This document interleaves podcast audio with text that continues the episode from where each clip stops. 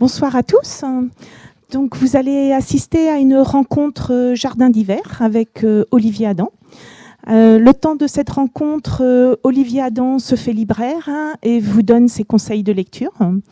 Cette rencontre dure 45 minutes et à l'issue de, cet échange, vous pourrez retrouver les livres qu'il va vous présenter à vendre hein, par la librairie Le Fayère.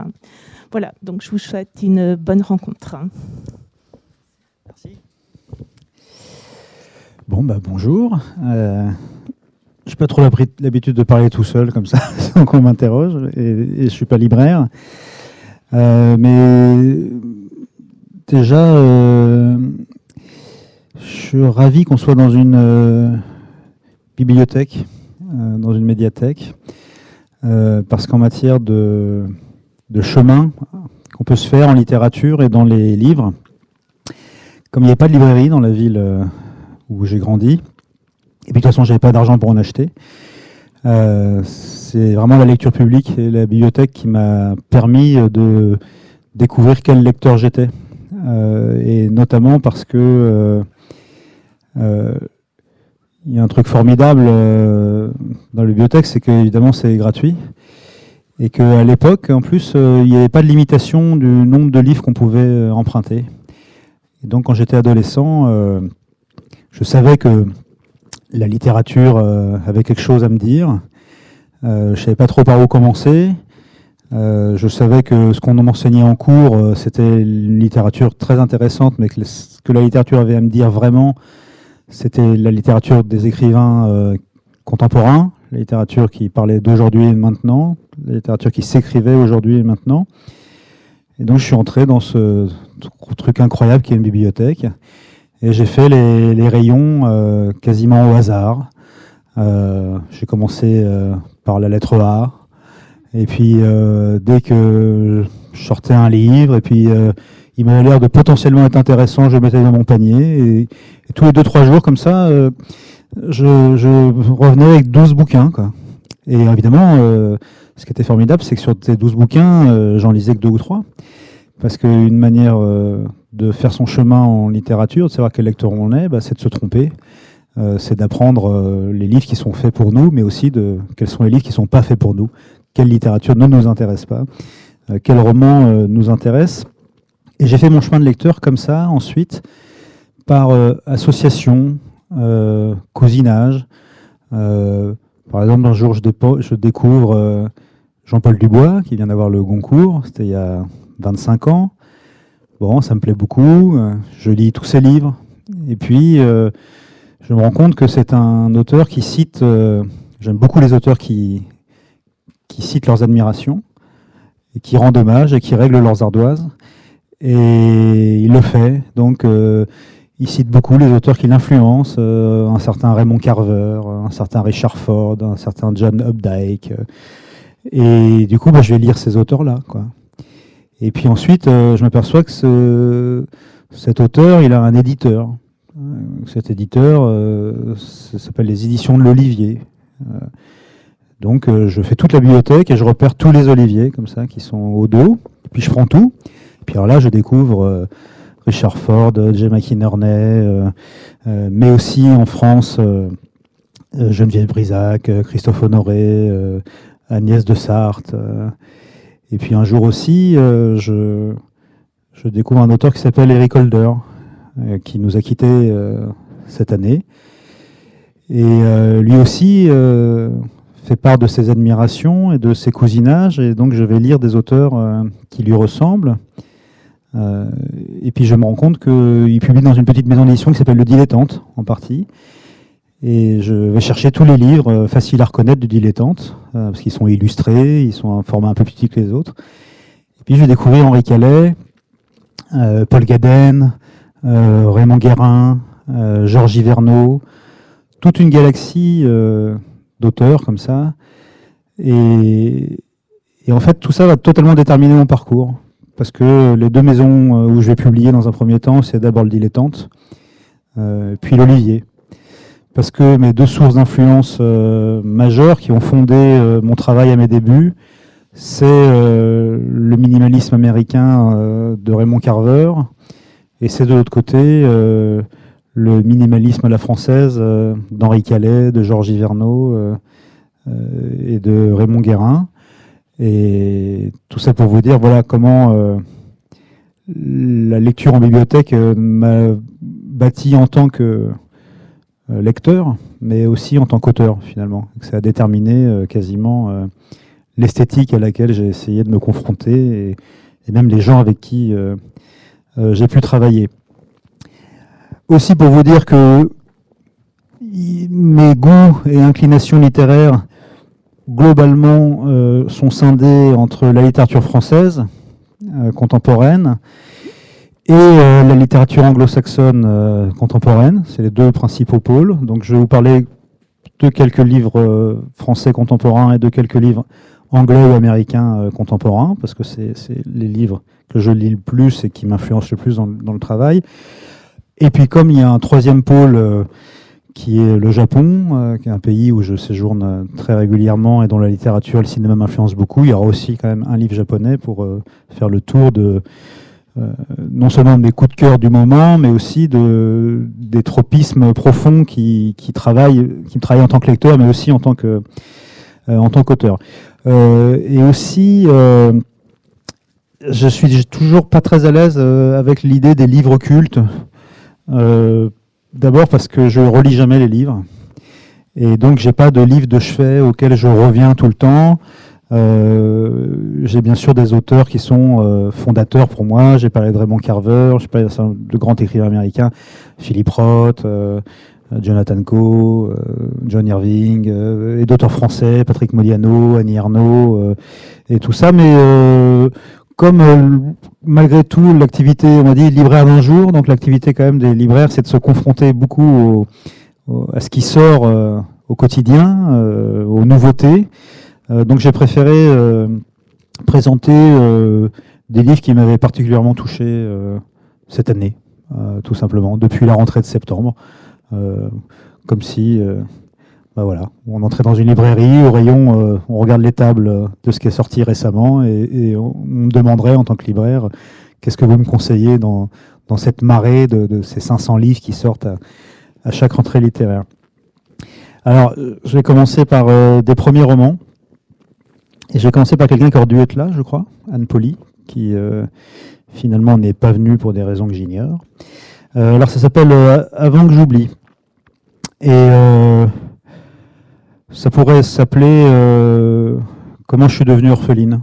un peu en référence à la chanson de Barbara que même adulte, on devient orphelin quand on perd un parent.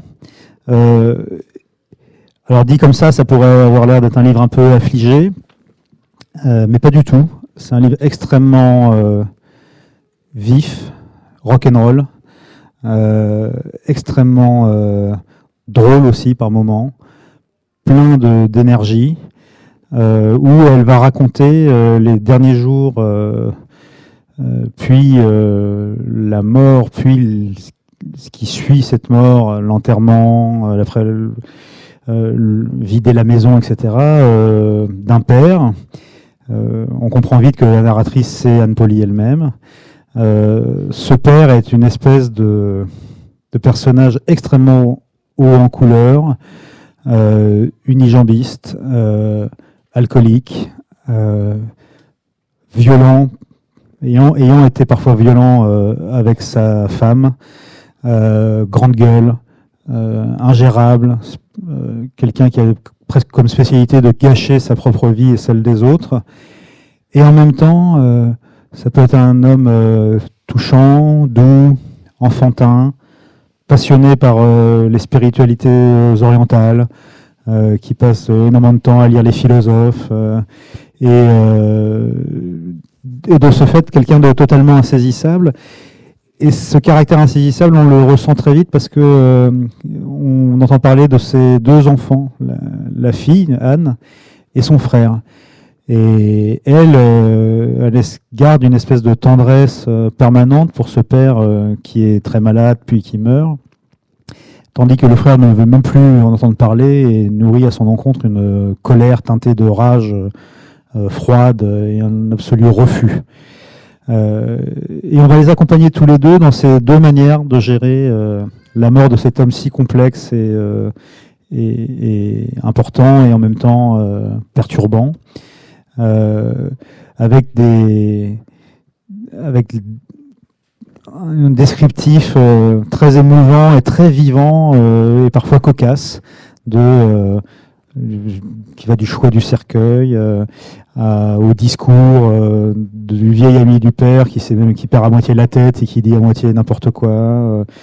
et on va parler aussi du secours que la narratrice trouve auprès d'une d'amis qui et on sent chez elle un, un vrai sens euh, aigu euh, des liens amicaux, de la solidarité, euh, de l'amitié.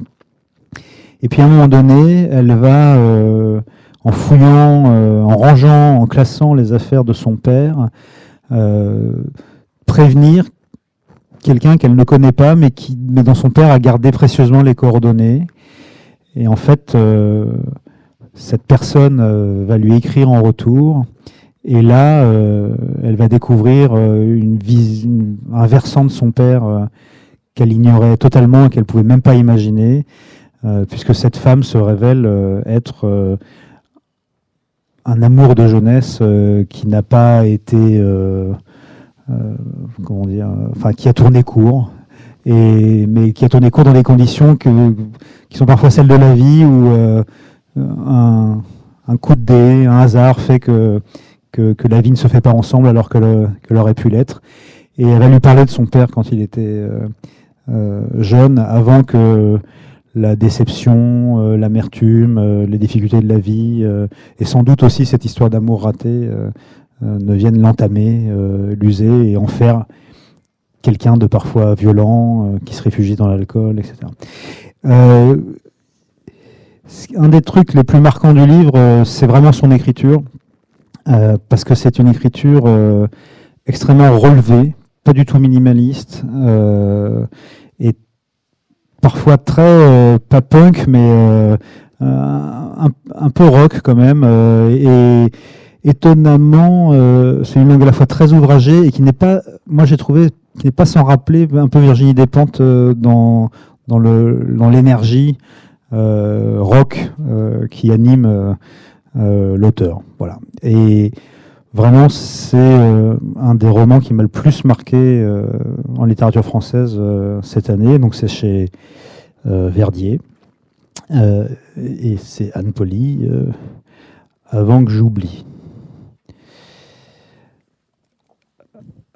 Un autre premier roman qui m'a beaucoup intéressé euh, dans le domaine français euh, qui est sorti en septembre, c'est euh, Victor Gestin, La chaleur chez Flammarion. Alors je vois ça, il a eu le des lycéens. Bon, peu importe. alors Victor Gestin a 25 ans. Il est absolument euh, passionné de cinéma. Il est également scénariste. Il a fait des études de cinéma. Euh, si je vous dis ça, c'est que euh, il met en scène un adolescent et je me dis que pour être aussi juste sur l'adolescence, c'est pas mal d'avoir 25 ans ou 23 ans quand il l'a écrit, parce qu'il a meilleure mémoire que moi. Euh, pour travailler ce thème de l'adolescence et que ça se sent. Et, et qu'en l'occurrence sa jeunesse euh, d'avoir 25 ans euh, n'est pas synonyme d'immaturité littéraire mais au contraire une grande force euh, parce qu'il s'attaque à, en s'attaquant comme ça à cet âge-là il, a, on sent qu'il en a gardé la, la mémoire fraîche. Et, et, et, son rapport au cinéma est très visible parce que c'est un livre qui est extrêmement euh, cadré, monté, euh, découpé, avec une très grande précision et un très grand sens euh, des décors, des, du découpage, du montage. alors ça raconte quoi? Ça raconte un jeune homme qui s'appelle, je sais plus comment il s'appelle, mais il doit avoir un nom, Léonard. Il a 17 ans. il est en vacances avec ses parents. Ça commence mal, hein, dans un camping. Mais alors le camping, voilà, pas le petit camping, de rien, le camping avec euh, les piscines, les toboggans, euh, la soirée karaoké, euh, les soirées tous les soirs, de la musique d'Espacito, etc., dans les haut-parleurs, dans toutes les allées, machin, des animateurs, etc. Et déjà, rien que ça, c'est vachement intéressant parce que le camping est un, est un, un, matériau euh, littéraire très très peu très très très très très peu utilisé. Bon, d'abord parce qu'en général, le tropisme littéraire français est très bourgeois et que donc bah, du coup les campings, euh, c'est comme les supermarchés, c'est comme les banlieues tout ça, ça n'intéresse pas les écrivains français en majorité. Il y a des exceptions, mais globalement, ça les intéresse pas. Euh, parce que c'est sordide, parce que c'est la vie, de toute façon c'est une vie qu'ils ne connaissent pas et tout ça. Et donc euh, Victor, lui, il a, il a, passé beaucoup de vacances en camping comme moi, et, euh, et du coup il en a vu à quel point c'était un, un, décor dont on pouvait faire quelque chose, mais autre chose si possible que Franck Dubosc et ses camarades dans camping 1, 2 et 3. Et ce qui est passionnant sur cette mise en scène du camping, c'est qu'il en restitue avec une acuité formidable euh, l'ambiance, euh, les sons, euh, les espaces, les couleurs, et sans jugement. C'est-à-dire que il a un immense respect pour tous les gens qui passent leurs vacances dans ces grands campings et y trouvent un repos, un répit, une joie bien méritée et qui, est, qui sont les trois meilleures semaines de leur année où le reste du temps ils triment comme des brutes euh, pour pas un rond. Et là, oui, c'est la liberté et ils sont bien et ils, font la fête. Et donc il n'y a pas du tout de mépris de classe euh, là-dessus. Et ça, j'ai rarement lu ça, euh, en tout cas sous la plume d'un écrivain français. Et en même temps, comme dirait l'autre, Léonard, son héros, eh ben c'est un ado un peu snob quand même. Et lui, il ne dénie pas aux autres d'être heureux il ne dénie pas aux autres le droit euh, d'aimer danser sur Despacito euh, dans la mousse le soir venu. mais lui, pour lui, c'est l'horreur. Quoi. Voilà, c'est intimement. Il est très content que ses parents soient heureux, que sa sœur soit heureuse. Mais lui, c'est et il traîne un espèce de spleen snob adolescent, rongé par un désir inassouvi, etc. dans ce camping, son mal-être euh, dans une, euh, c'est dans les Landes, euh, ça s'appelle pas la chaleur pour rien, c'est-à-dire que c'est un moment, enfin, dans le livre, quand on lit, on a l'impression d'être soi-même dans le hammam, quoi. On a l'impression qu'on va suer, tellement, tout le monde travaille sur les, les sensations de la chaleur, des, des, aiguilles de pain craquantes dans les sous-bois, des odeurs de résine, comment tout ça est extrêmement bien rendu. Euh, mais c'est loin d'être un livre uniquement atmosphérique et euh, un travail sur le camping, parce qu'en fait, ce Léonard, euh, il voit un de ses camarades de, camping se pendre dans les cordes d'une balançoire volontairement, et il ne fait rien, il n'intervient pas, et donc d'une certaine manière, il le laisse mourir sous ses yeux, et puis assez vite, il se demande comment il a pu ne pas intervenir, à quel point il peut être étranger à lui-même. Bon, tout le monde a parlé de l'étranger et de Camus comme référence de ce livre. C'est évidemment euh, euh, un livre sur lequel travaille ce, roman-là. Et son premier réflexe lié à cette culpabilité, c'est qu'il va décrocher le corps, le déplacer et l'enterrer. Et ce qu'on va suivre euh, dans ce livre, c'est la journée qui va suivre. Euh, dans ce camping en ayant cette double culpabilité de n'avoir rien fait pour euh, sauver ce, garçon qui est une espèce de, reflet de lui-même et qui s'est suicidé, puis en ayant, euh, dans un moment de, folie quasiment, décroché son corps et, l'ayant ensuite déplacé et camouflé. Euh, et pendant ce temps-là, bah, la vie du camping euh, continue. Ce soir, soirée mousse au, euh, au machin, partie de pétanque, c'est l'apéro. toute cette ambiance de joie, de fête, de fatigue, de chaleur, d'alcool est toujours présente pendant que lui va, va, passer cette c'est sa dernière, journée de vacances, durant laquelle par ailleurs il va rencontrer une jeune fille et d'une certaine manière, l'amour et la mort, le sexe et la mort vont se trouver confrontés dans cette dernière journée. Voilà. Donc c'est un livre très très fort sur, le, sur les ambiances, les, atmosphères, et aussi très fort sur l'adolescence, euh, le rapport au corps, euh, le rapport au désir, euh, le rapport au mal-être, le rapport à l'autre, voilà. Donc je vous le recommande chaudement.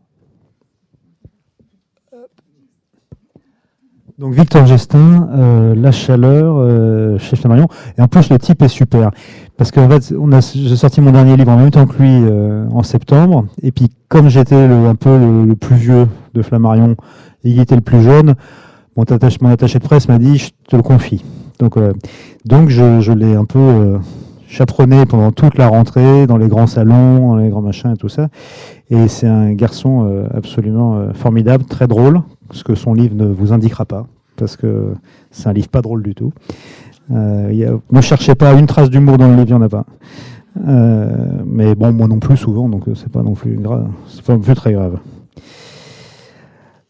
Alors, je vous ai fric que des trucs super gays. D'ailleurs, je suis en train de me rendre compte là. Euh, alors on continue. Mais ça, c'est marrant parce que les, livres américains, oh, quoique, vont être un peu moins plombés.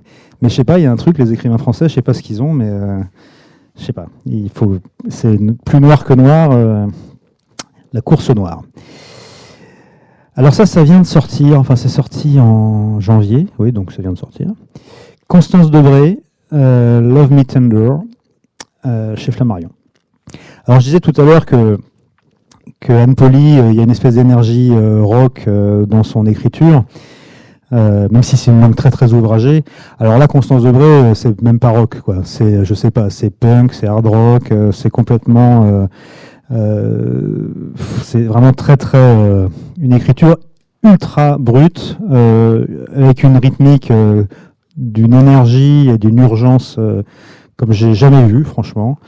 dans un registre qui est celui souvent décrié, mais bon, de l'autofiction. et on est donc vraiment dans un jeu euh, ultra incarné, euh, une voix euh, scandée, intérieure, obsessionnelle, ultra très très rapide, très vive, abrasive. Et c'est vraiment une langue d'une d'une énergie et d'une densité très rock, très brute, très orale. On est vraiment dans une langue qui travaille l'oralité et qui m'a totalement euh, bluffé, vraiment. Alors qu'est-ce que ça raconte? Alors Constance Debré, euh, comme son nom l'indique, fait vraiment partie de la famille des Debré. Donc on est dans la haute de chez haute, quoi. Hein. Et donc, euh, bah, elle, c'est une grande bourgeoise, mais même plus que ça, c'est une héritière. elle le dit clairement. elle est même le jour où elle n'a pas de pognon, elle est encore riche, elle est culturellement riche, quoi. Et elle vient culturellement de la de l'ultra-dominance, euh, du pouvoir, des sphères du pouvoir. Même s'il y a une particularité dans son pédigré, c'est que de toute la fratrie euh, Debré et machin, eh ben, euh, elle est la, fille du mouton noir. Voilà. C'est euh, son père a été ultra brillant, mais c'est un junkie. Euh, donc, elle a vécu avec un père ravagé, rongé par la drogue. Euh, les deux Jean-Louis et le professeur Devray détestent ce frère-là. Enfin bon, c'est vraiment le, c'est le mouton noir de la famille. elle, elle, mais ça ne l'a pas empêché de devenir une avocate euh, et de suivre euh, un chemin. Voilà, avocate, mariée à alors, je sais plus ce qu'il fait son mari, mais enfin quelqu'un qui, a un grand métier, euh, euh grands appartements euh, dans le 6e arrondissement de Paris, euh, grande vie bourgeoise. Elle a un enfant. Et puis, elle se rend compte que tout ça est un mensonge finalement, qu'elle se ment elle-même. elle quitte son mari. Et elle assume qu'elle aime les filles. Donc, euh, elle, euh, bah, voilà, elle a des relations euh, et tombe amoureuse avec une femme, ça s'arrête, puis une autre, voilà. Et puis, bah, tant qu'on y est, bah, elle lâche son boulot d'avocat et elle se met à écrire. Et elle vit dans un truc de 8 mètres carrés et elle a plus un radis. Et elle vit cette vie à la fois ascétique et extrêmement remplie par ses aventures amoureuses, par la piscine, il a question beaucoup de piscine, elle nage beaucoup pour durcir son corps, sculpter son corps, se faire une armure. Et elle décide de, vivre totalement en marche comme ça, en assumant, en envoyant tout balader. Quoi. Le problème, c'est que au début, bon bah voit son fils euh, une semaine sur deux, etc. Ils ont partagé la garde. Et du jour au lendemain, euh, son mari euh, décrète qu'elle est folle, dangereuse, nocive pour son fils, et décide que son fils lui sera désormais soustrait. donc elle n'a plus le droit de le voir. Là-dessus, elle va recourir à la justice, ce qu'on lui conseille. Et là, elle va se lancer, c'est ce qu'elle nous raconte, euh, dans un combat euh, judiciaire euh, qui est à ce jour d'ailleurs perdu, pour récupérer le droit de voir son fils. Et là, son ex va faire feu de tout bois, quoi. Euh, raconte qu'elle est dangereuse, euh, que c'est pas, enfin que c'est nocif pour son fils euh, d'avoir une mère qui aime les femmes et qui vit librement une sexualité non arrêtée avec des partenaires successifs, etc.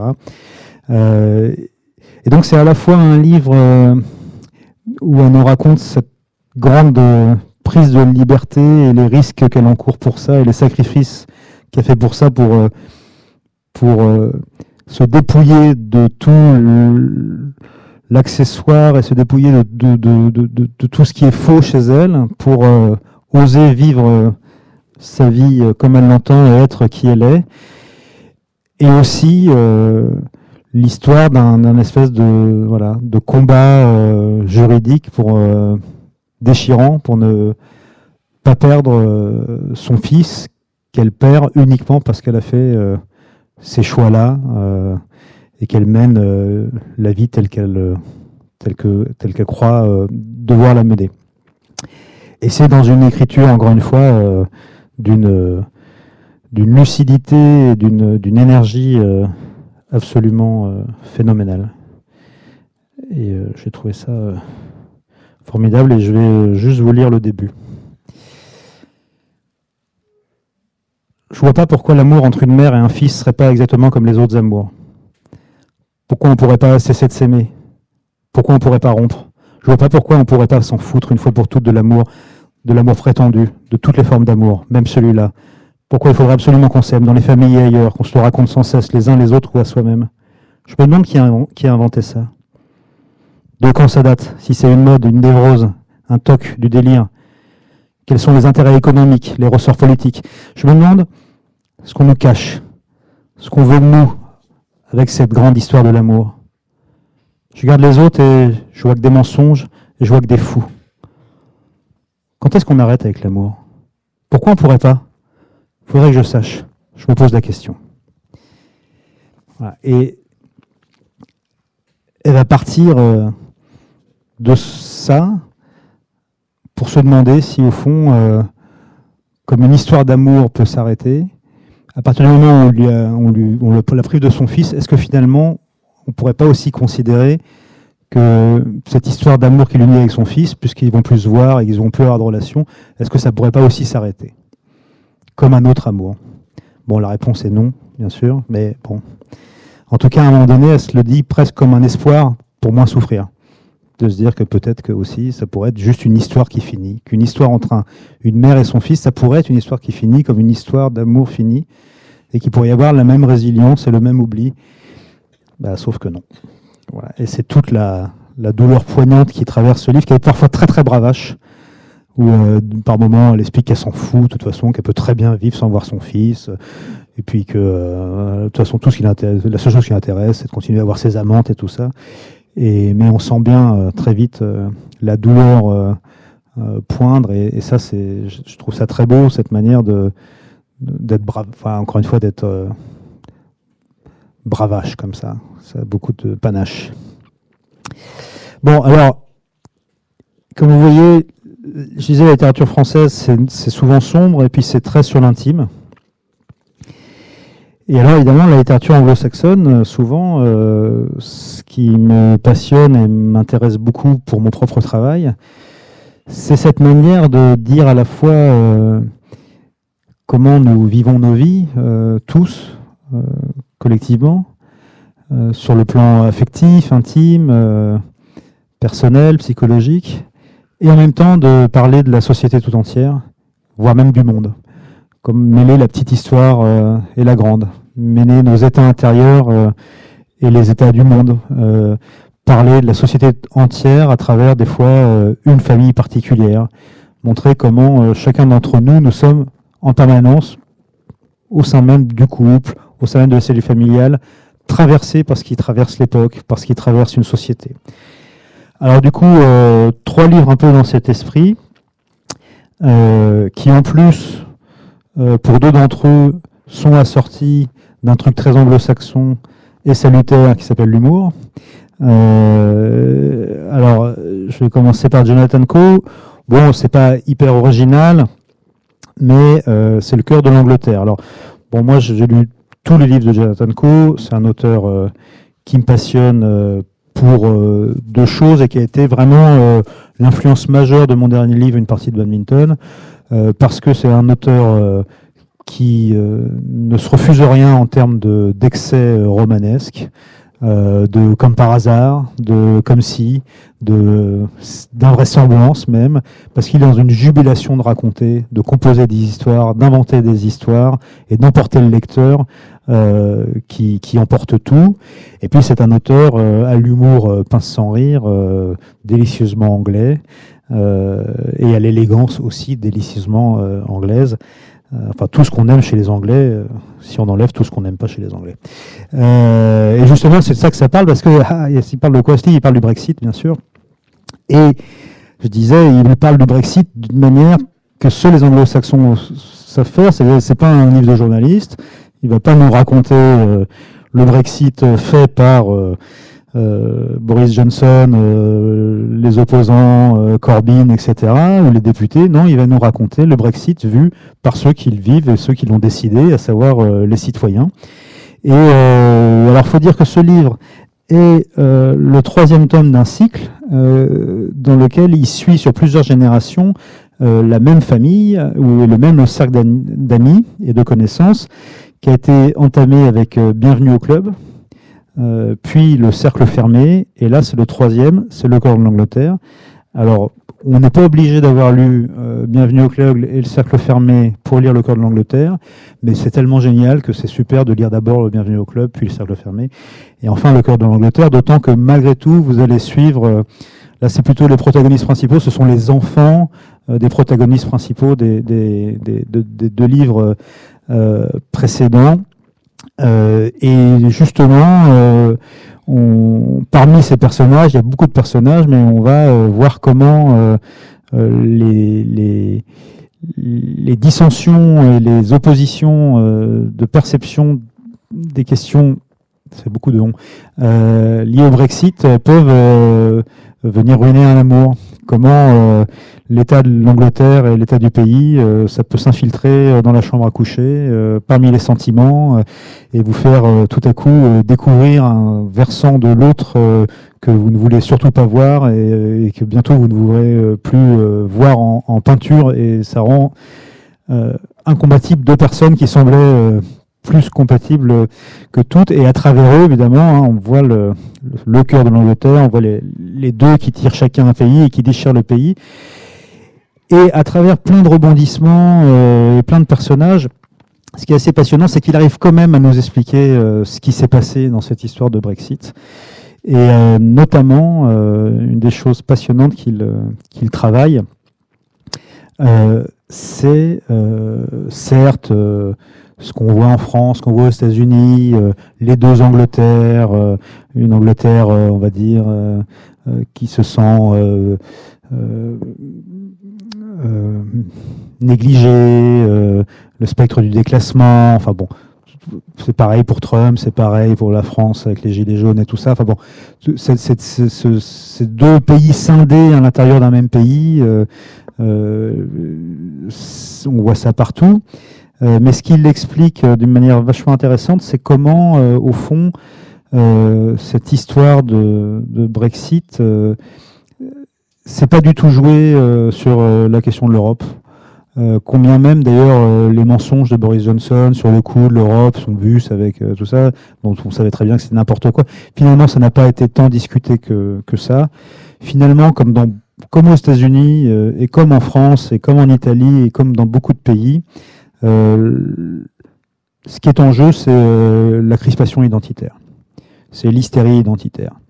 Et donc c'est passionnant parce que c'est un, ça parle du Brexit, mais ça parle de ce qu'on vit en France, ça parle de ce qu'on vit aux États-Unis, de ce qu'on vit en Italie, de ce qu'on vit partout, euh, où euh, la question identitaire et la crispation identitaire euh, devient l'alpha et l'oméga de toutes les, dissensions. Et il explique comment finalement bah, c'est l'identité blanche de l'Angleterre qui était au cœur de toutes les discussions dans toutes les dernières semaines qui ont précédé le Brexit. C'était la question de l'immigration et c'était cette friction euh, qu'on connaît tous et qui structure euh, la vie politique euh, de beaucoup de pays entre crispation identitaire sur l'identité blanche chrétienne de ces pays-là, sur fond de crise des réfugiés et de d'immigration, etc.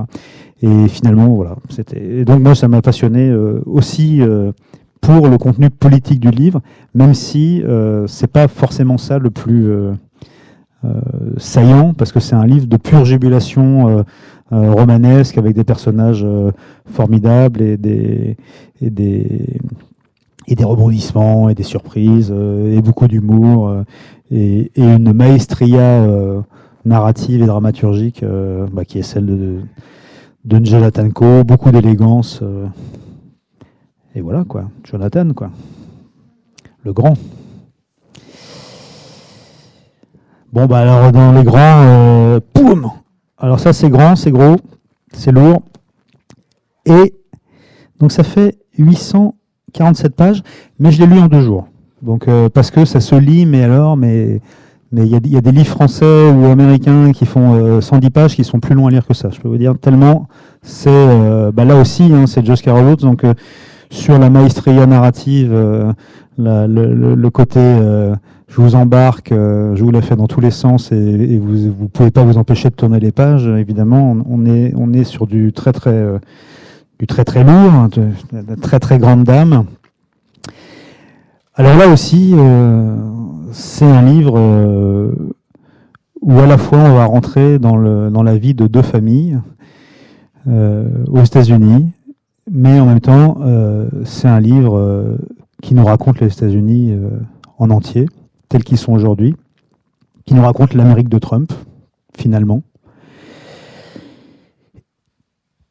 Ça parle euh, eh ben, de la question de l'avortement. On va bien rigoler. Et euh,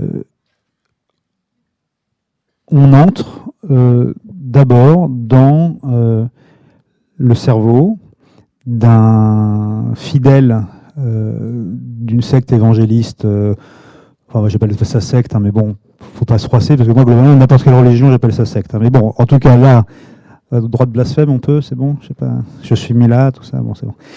Euh, donc voilà, donc bon.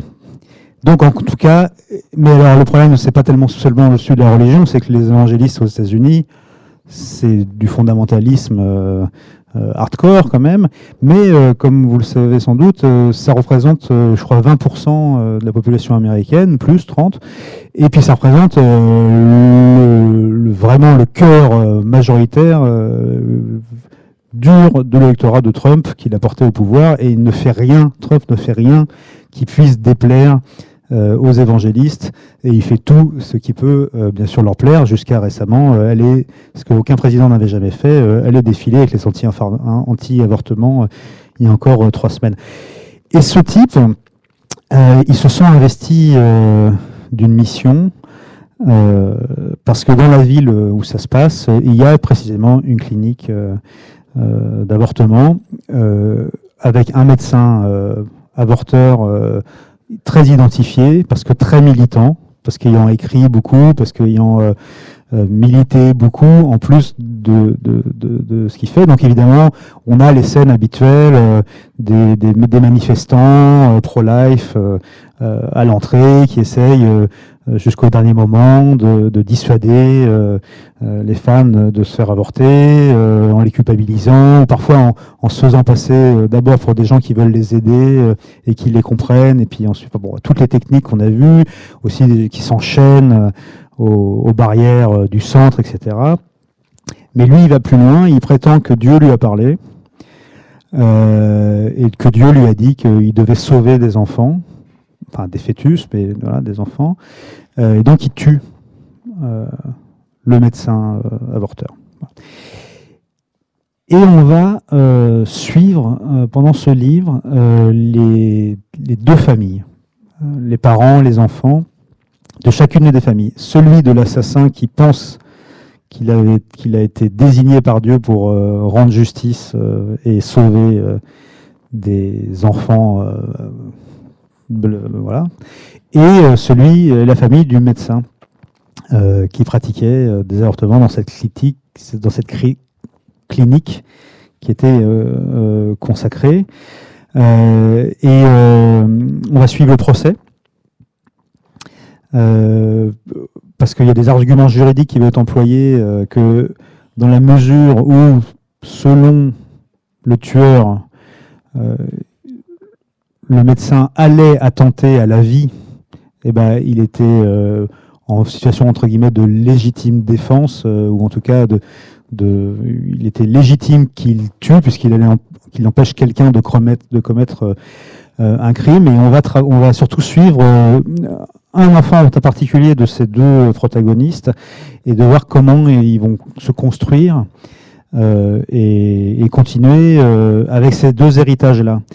Euh, avec deux héritages euh, qui sont très difficiles, évidemment, euh, pour la fille de l'assassin qui en même temps continue à vivre dans la foi radicale des évangélistes et qui en même temps sent bien quelque part que ce geste n'était pas légitime, même si dans sa famille et dans sa congrégation, tout le monde a toujours considéré son père comme un héros, comme un authentique héros et qui ne s'est jamais repenti d'ailleurs, mais ni lui ni les gens qui le supportent et qui l'ont poussé entre guillemets à le faire.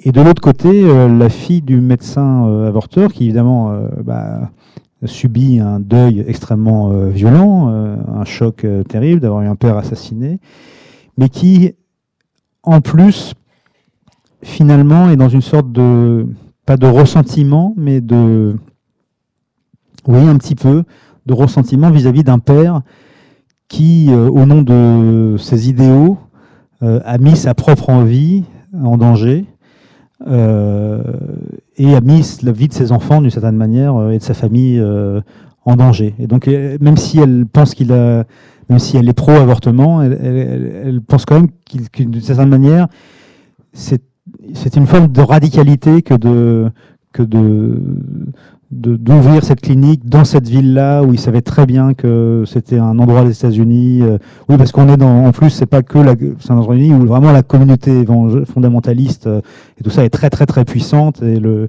et les pro-life très très très puissants et c'est une Amérique ultra conservatrice. Enfin, c'est la fameuse Amérique de Trump euh, et des électeurs de Trump. Et donc c'est voilà, c'est, c'est passionnant de, de, de nuances et aussi pour apprendre à connaître finalement euh, la manière de penser, euh, au-delà de cette question même de l'avortement, euh, d'une certaine Amérique qui, bah, ayant élu Trump, bah, nous a mis tous dans la merde, même et pas que quoi, voilà, parce que bon, c'est le des États-Unis, c'est quoi qu'il se passe, ça nous concerne aussi. Ah ben, en fait, j'ai vachement débordé. Hein. C'est quasiment fini. je vais aller vite, mais je, vous conseiller, euh, parce que je crois que c'est censé être fini. Ça vient de sortir, c'est Gary Steingart, euh, Lake Success, aux éditions de l'Olivier. C'est un auteur aussi dont j'ai lu tous les livres. Je ne saurais trop vous recommander euh, Super Sad Love Stories, euh, où notamment il imagine, je vais rapide, mais il imagine qu'on a tous sur nous mais c'est un livre qui a 10 ans ou 15 ans, mais qu'on a tous sur nous un, un, petit récepteur qui fait que, si quelqu'un entre dans la pièce là, je connais euh, son potentiel de séduction, euh, sa solvabilité, euh, son capital symbolique, à quel point il est, son métier est classe, à quel point c'est un loser, combien il doit à la banque et tout ça, et, et son nombre d'amis, son cercle et tout ça. Donc voilà. Donc c'est pour dire que c'est un auteur très visionnaire et très drôle, vraiment très drôle. là dans ce livre, c'est aussi l'Amérique de Trump. Euh, mais là, on s'attache à, un, type qui dirige euh, un fonds de pension, euh, un ancien trader qui a ouvert un fonds de pension à des milliards et des milliards et des milliards qui pèsent. Donc on est dans, on est dans les, voilà, dans ceux qui gouvernent le monde sans qu'on le sache. Quoi. On est vraiment dans, le, dans les 1% des multi-milliardaires. Ce mec est obsédé par les montres. Par ailleurs, il a, il est capable de dépenser 15 euh, millions de, dollars comme ça parce qu'une montre lui plaît, euh, les montres d'ultra luxe. Euh, Rolex pour lui c'est la loose quoi parce qu'il est il est beaucoup plus pointu que ça c'est je gère le coût au minimum et voilà c'est vraiment des et en fait il est à deux doigts de se faire rattraper par la flicaille parce que il gagne énormément d'argent mais il y a du délit d'initié et il va bientôt finir sans doute par devoir rendre des comptes à la justice bien que ça fait des années qu'il magouille, qu'il fait perdre beaucoup d'argent euh, aux gens qui lui confient son argent, euh, mais lui en gagne quand même énormément, enfin, ce qui est le principe des, gens qui dirigent des fonds de pension. Euh, et par ailleurs, son couple bat de l'aile. ils ont un enfant qui se révèle être autiste et lui n'est pas capable de faire face à, à cette situation-là. et sa femme le lui reproche. Euh, et donc, euh, il est un peu, ils sont un peu étranglés, euh, pris à la gorge entre la justice, son fils autiste, sa femme qui leur reproche de pas s'en occuper et de pas assumer. Et il décide, comme ça, sur un coup de tête, de partir en car, en car Greyhound, donc vraiment les cars que, prennent aux États-Unis, c'est un peu comme les bus Macron, mais, mais sauf que c'est beaucoup plus courant et que ça marche mieux, mais en même temps, c'est le moyen de déplacement des gens qui ont vraiment pas d'argent. Euh, et euh, il va traverser les États-Unis dans l'idée comme complètement saugrenue sur le papier de retrouver son amour de jeunesse, avec qui il se dit qu'en fait ils n'auraient jamais dû rompre et que c'est avec elle qu'il aurait dû faire sa vie. Et ce faisant, euh, il va faire une traversée absolument rocobolesque et dingue euh, dans des bus euh, qui sont des espèces de, de on sait pas, de, de chiottes sur roue ou de où ça dort, où ça pue, où tout le monde, où il y a des junkies et tout ça, et il va traverser vraiment voilà toutes les étapes, tous les endroits de, des États-Unis, en faisant plein de rencontres avec quelque chose qu'il découvre, c'est le vrai peuple, quoi, le peuple américain, parce que lui, il est toujours, voilà, il vit dans le up, dans le Upper East Side euh, à Manhattan. Euh, il ne fréquente que des gens euh, qui vivent dans des 600 mètres carrés et qui ont des fortunes qui se qui se comptent en milliards de, en millions et un milliard de dollars. et donc ça va être cette, cette traversée totalement dingue, drôle, rocambolesque. Et parallèlement, on va suivre sa femme qui qu'il a donc laissé avec son fils autiste et qui va rencontrer un écrivain un peu fantasque avec qui il va avoir une histoire. Euh, et euh, bon, je vous en dis pas beaucoup plus parce qu'on a fait le temps, mais euh, mais c'est une c'est un road trip complètement barré, complètement loufoque et en même temps qui dit des tas de choses passionnantes sur les États-Unis. D'ailleurs, il explique que en fait, on sent aussi en France, il y a une, rage belliqueuse qui parcourt le pays et que du coup aux États-Unis, pour que ça soit vraiment euh, que ça se concrétise, ils ont élu Trump pour se mettre quasiment en état de guerre, quoi. Voilà, parce qu'au moins là, il y a vraiment de quoi euh, fighter. Euh, voilà. Alors peut-être que nous, on a élu Macron sans le savoir pour la même chose, je sais pas, mais mais c'est d'autres ressorts et d'autres. Enfin, ça fait un peu le même effet. Visiblement, tout le monde est très énervé. Ça, ça change pas beaucoup. Voilà. Bon, je finis juste euh, par euh, euh, Ogawa Ito. Alors ça, c'est voilà, c'est parce que je vous ai fait même s'il y a de l'humour, je fais que des trucs vraiment graves euh, et que je me suicide et que on m'enlève la garde de mes enfants et que je tue un, quelqu'un qui fait pratiquer l'avortement et que c'est le Brexit et que c'est Trump et tout ça. Donc on va aller là où, où bat un cœur régulier et un pouls euh, apaisé euh, toujours et où c'est le temple de la de la délicatesse et, voilà. Donc on va aller au Japon. et euh, bon moi je lis énormément de littérature japonaise, mais je ne vais pas euh, vous parler de d'Hiromi Kawakami ou de, évidemment d'Haruki Murakami ou, ou de Yoko Ogawa et tout ça, mais alors j'ai choisi une autre Ogawa qui s'appelle Ogawa Ito. Euh, elle a sorti euh, quatre romans en France. Le premier c'était Le Ruban. Après il y a eu euh, voilà j'ai oublié le restaurant de l'amour euh, retrouvé et le jardin arc-en-ciel. Alors là, on est vraiment. Alors c'est presque du. Moi, j'aime pas ça parce que je préfère les, les feel bad book, mais c'est presque du feel good, mais sans la grossièreté euh, euh, littéraire et, le, et, les grosses du feel good habituel. c'est juste du feel good. C'est des livres qui fait qu'on se sent bien parce que ce sont des livres extrêmement délicats, extrêmement poétiques. extrêmement bienveillants.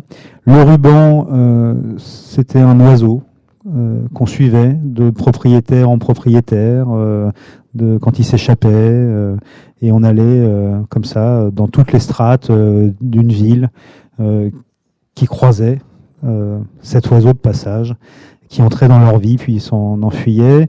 le, la, le, le, jardin, le jardin arc-en-ciel, c'était deux femmes qui s'aimaient euh, et qui partait et qui ouvrait une espèce de maison d'hôte, euh, maison du bonheur, une espèce d'utopie euh, comme ça, avec un grand jardin où elle recevait des gens de passage.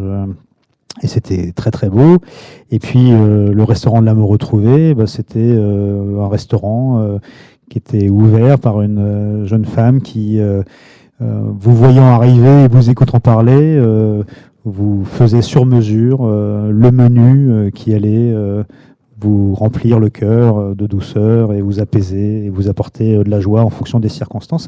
Et là, on est un peu dans le même esprit. C'est une jeune femme qui, euh, à qui est léguée une papeterie qui ne fait pas seulement que vendre des objets de papeterie, mais qui est aussi tenue par quelqu'un qui, historiquement, doit être l'écrivain public de la ville qui était sa grand-mère et puis que, avec qui elle s'entendait mal, mais qui l'a formée à tout ça, à la calligraphie et, au rôle d'écrivain public. Et donc elle va euh, pour prendre ce rôle euh, et euh, euh devenir euh, l'écrivain public du quartier dans cette papeterie où évidemment du coup vont passer plein de gens de cette petite ville, de cette grande ville, parce que ça, en vrai, en vrai c'est à Kamakura, je me rends compte, c'est à Kamakura qui est pas du tout une petite ville, mais qu'une ville un peu euh, traditionnelle avec des vieux quartiers comme Kyoto, mais au bord de la mer, euh, mais un peu plus petit que Kyoto, mais enfin c'est quand même assez grand. Et euh, et en fait, à chaque personne euh, qui vient la trouver pour lui faire une demande spécifique, une lettre de rupture, euh, l'annonce d'une de fiançailles, l'annonce d'une naissance, une lettre d'excuse, une lettre de reprise de contact après euh, s'être longuement perdue et tout ça, elle va euh, très euh, délicatement, précautionneusement euh, choisir euh, le papier qui convient à la circonstance, la calligraphie qui convient précisément au sentiment qui doit passer dans, dans cette lettre, et bien sûr aussi choisir les mots, et au fond, il est tout le temps question de réparation. Voilà. Elle, par ces mots euh, qu'elle met au service des, autres, elle va en permanence euh, réparer, tisser des liens, retisser des liens qui s'étaient euh, distendus. Et euh, peu à peu, cette papeterie va devenir le point névralgique euh, de passage de toute une confrérie de gens un peu blessés, mais tendres, un peu fêlés, mais plein de lumière, et qui vont parfois juste entre se croiser, et puis parfois voir leur destin se lier. Voilà, il y a une vieille voisine excentrique, il y a une petite fille adorable. Voilà. Donc tout ça, c'est très joli, mais pas du tout dans le bon sens du terme. C'est des livres qui sont comme des, des, des, des, douceurs. Voilà. Donc je voulais quand même finir par ça. Après, vous avez mis bien le moral à zéro. Au moins avec celui-là, euh, euh, c'est du, du, du, pur plaisir de, voilà, de délicatesse. Ça fait penser euh, à certains films de Naomi Kawase euh, ou euh, aux films les plus doux de Koreeda ou de, ou de, tous ces cinéastes japonais qui pratiquent mieux que personne l'art de la délicatesse et de la réparation. Vous savez, cette technique euh, où quand des céramiques se brisent, euh, on les répare avec de, l'or. Et donc la réparation est apparente et en même temps, elle fait partie de la beauté euh, presque décuplée de l'objet. On met en valeur les brisures, les failles. En, les sertissant d'or. Voilà, bah voilà ce qui pourrait s'appliquer au livre de Ogawa Ito, c'est ce qu'elle fait. Elle recouvre les failles de, fil d'or. Voilà. Ben, je vous remercie. Et puis, euh, pour ceux qui m'ont subi euh, à plusieurs reprises euh, pendant ces trois jours, ben, je vous remercie encore plus. voilà. Et je vous laisse tranquille maintenant.